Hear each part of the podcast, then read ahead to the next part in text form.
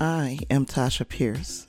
This is After the Snap, a virtual refugee camp for everyone affected by Thanos' snap. And this is only the third time that I have recorded this episode. I'm just not satisfied with the way it's been coming out, so needless to say, this is going to be a quick one. But thank you, thank you, thank you for joining me once again. And if you are new here, welcome to the show. Welcome to the party. This is the MCU Watch Party episode where we have been watching the MCU movies in the MCU timeline order leading up to Avengers Endgame. So, yes, today is Thor the Dark World, and uh, it is one of the less well received installments of the MCU Cinematic Universe uh, movies. This movie came out November 8th, 2013, here in the States. It uh, got a 66% on Rotten Tomatoes and a 54% on Metacritic. So neither one of those is uh, anything to brag about. They are middle of the road reviews. The audiences pretty much felt the same way, and in fact, even one of the actors himself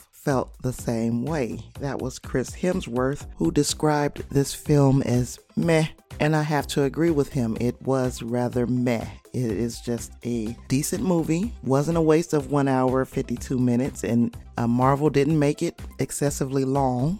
They did spend an awful lot of money, depending on uh, which one of the totals uh, for the budget that you agree with, because the budget is listed at between 170 to 272 million dollars. This is the first time I've come across uh, not a solid number, nothing, nothing concrete. It just gives you this average, this range. So 170 to 272 million dollars. The box office gave uh 644.6 million back which makes the movie not a financial disaster, nothing that you would end uh, uh, uh, making sequels to Thor movies, but it just wasn't the big take that the Marvel Cinematic Universe has gotten used to seeing. Uh, the last two movies that we reviewed even were over a billion dollars, and that was uh, the Iron Man 3 and the uh, Avengers movies. This movie was directed by Alan Taylor, who is not the same director from the first Thor movie. Uh, Kenneth Branagh decided he did not want to come back for a second installment. We got a new director, and that may have something to do with the product, the end product. Um, biggest gripes were the script and the villain.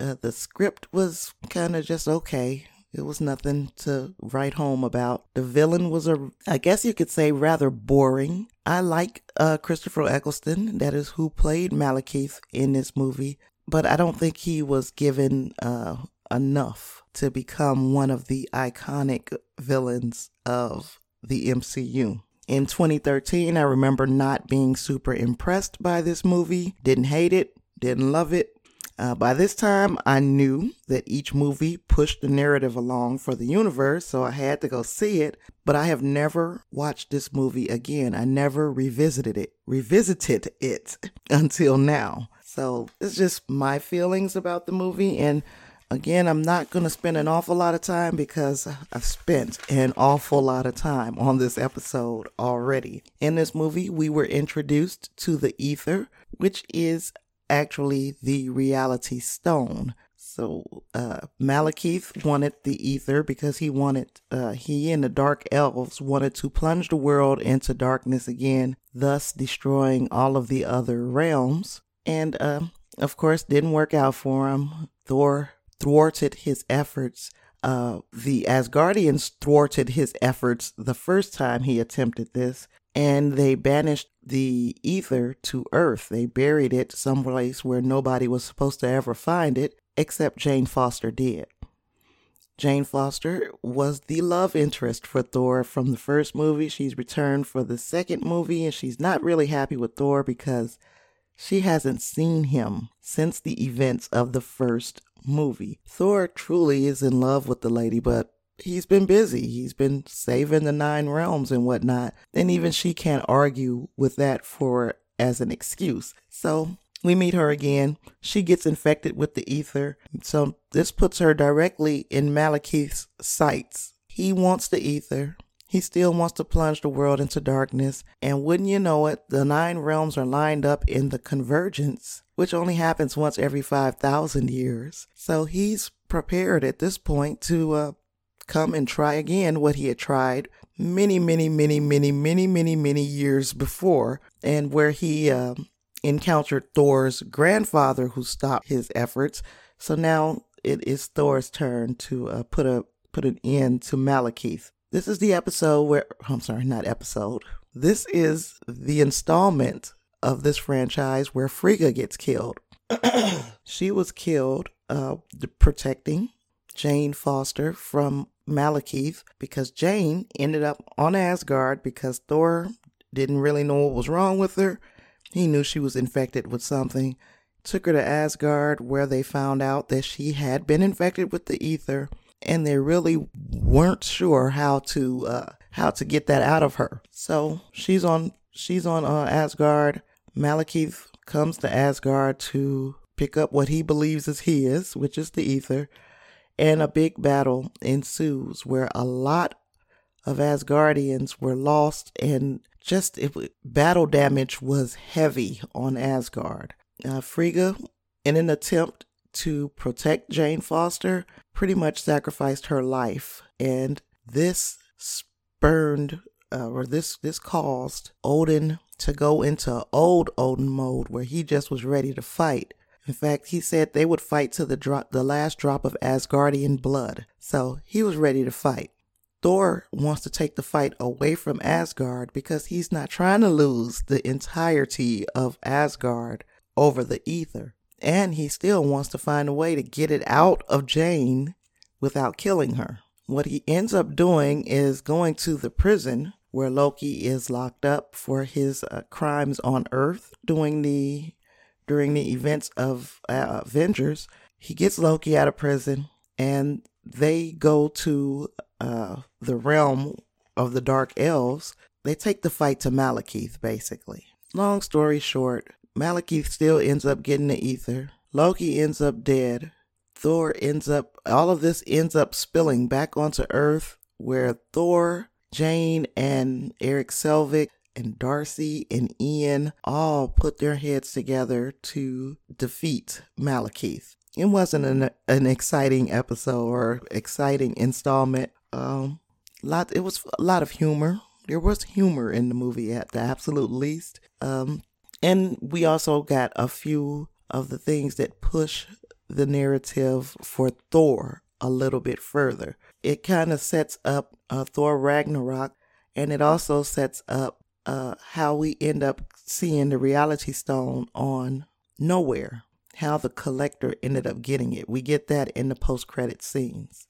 Our Stan Lee cameo came in the psychiatric facility where Dr. Selvig was being held. He was giving a demonstration talking about uh, basically his work, and he was showing how the convergence, when all of the nine realms line up together, and the gravity from each one is just pulling to the up to the next realm.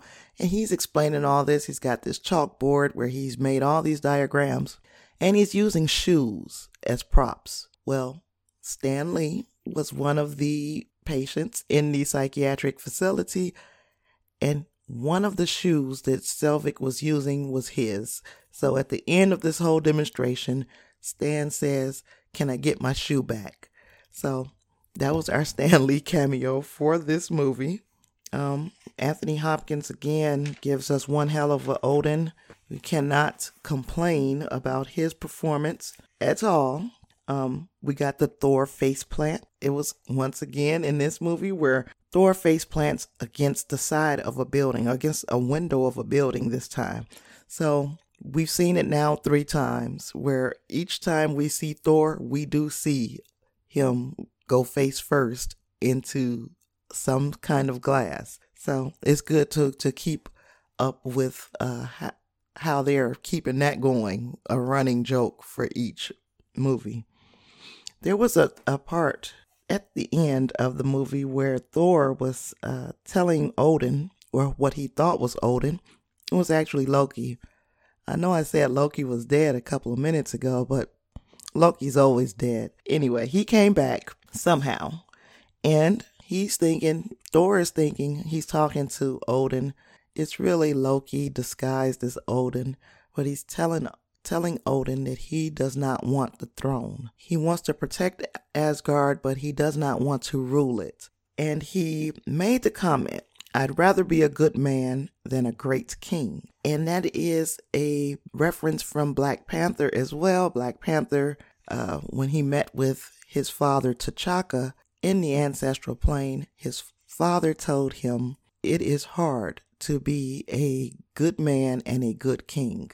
So it's just nice to see that those lines were used again. And just as a little Easter egg or a little hint, if you are interested, I talked about Erik Selvig's chalkboard. If you want to know a little bit more about what he wrote on this chalkboard, you can search Erik Selvig's chalkboard. They have the actual chalkboard, what was written, and how everything that he has re- written down relates to the MCU in past movies and in future movies from Thor the Dark World. So, just something if you've got a little time on your hands and you're really interested, Erik Selvig's chalkboard. I, I looked it up.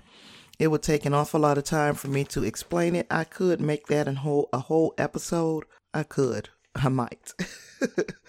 um, we also saw a stone creature at the beginning, towards the beginning of this movie. It's a Kronan. And the Kronan, we've seen one again in Thor Ragnarok. So we will be talking about Thor Ragnarok in a few weeks. We got 13 weeks. I think I think it's 13 weeks left of the MCU watch party. So you know Thor Ragnarok is coming. It's it's down the pipe. It's coming. Um so, how did I feel?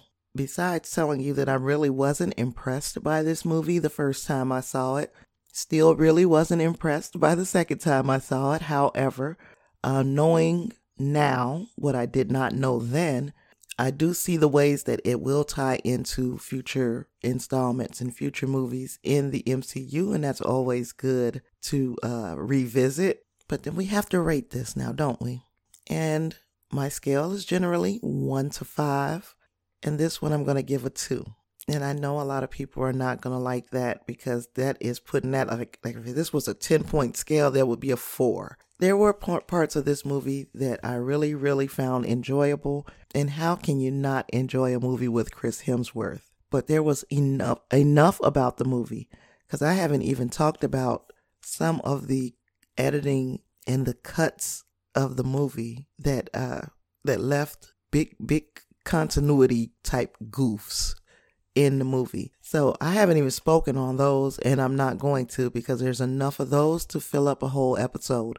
The episodes that I ended up throwing away, I wish you guys could have heard because I had a whole lot more energy uh, a couple of hours ago when I was recording these these uh the Thor episode. So yeah, it did it did move the narrative along. It did have uh fun parts and it did have uh heartwarming parts, but I'm kind of glad that we've abandoned the Jane Foster uh, storyline. Nothing against Natalie Portman, but I just didn't like this. I didn't like this storyline. I didn't like this story, and um, yeah, two two sounds good to me. That's not that's not being uh, too critical of the movie. So yeah, that's it. I don't have anything else. I don't have any uh, theories for you this week. I don't have any big news for you this week.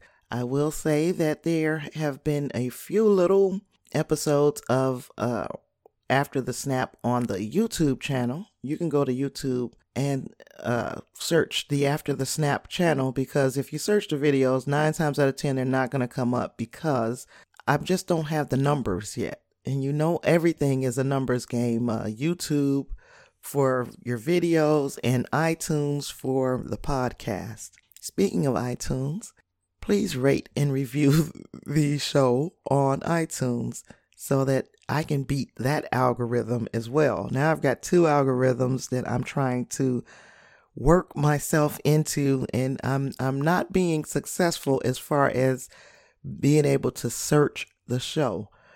Um, but we're going to get there. 2019 is our year. We're going to do it. And I also would like to hear your comments. What did you think of Thor the Dark World? Were you as unenthused as I am about this movie? Let me know. Send me an email at afterthesnap at gmail.com or you can catch me on social media. I'm at on Facebook after the snap. I am on Twitter at snap after. Instagram is after the snap after the snap 2018. If you'd like to throw me a couple of ducats for movies or to help defray the cost of the productions, um, patreon.com uh, slash after the snap. I'm sorry. Patreon.com slash after the snap. Or you can give me a one time donation, paypal.me slash after the snap. Our next movie in the MCU watch party is Captain America the Winter Soldier. That is going to be a fun episode. There's going to be plenty to talk about there because that one really, really moves the story along. And I just, and it ties back in on the back end of, uh, of the movies. We're going to talk about that uh, next week, Friday. And then next week, Tuesday, keep your eyes open for uh, the Tuesday episode of After the Snap.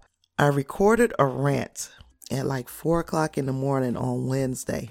I may upload that as the Tuesday episode, or you might get something entirely different. Who knows? But the rant, the rant was about uh, Star Trek. So if I put that one up, it will be a Star Trek episode, or heavily, it will lean in heavily in the Star Trek direction. So if you uh, if you want, hang around let me know what you think about uh, what I'm talking about and whatever I end up discussing on Tuesday. Um, don't really have a whole lot else. Nope, since I have nothing else, I guess I catch you on the flip.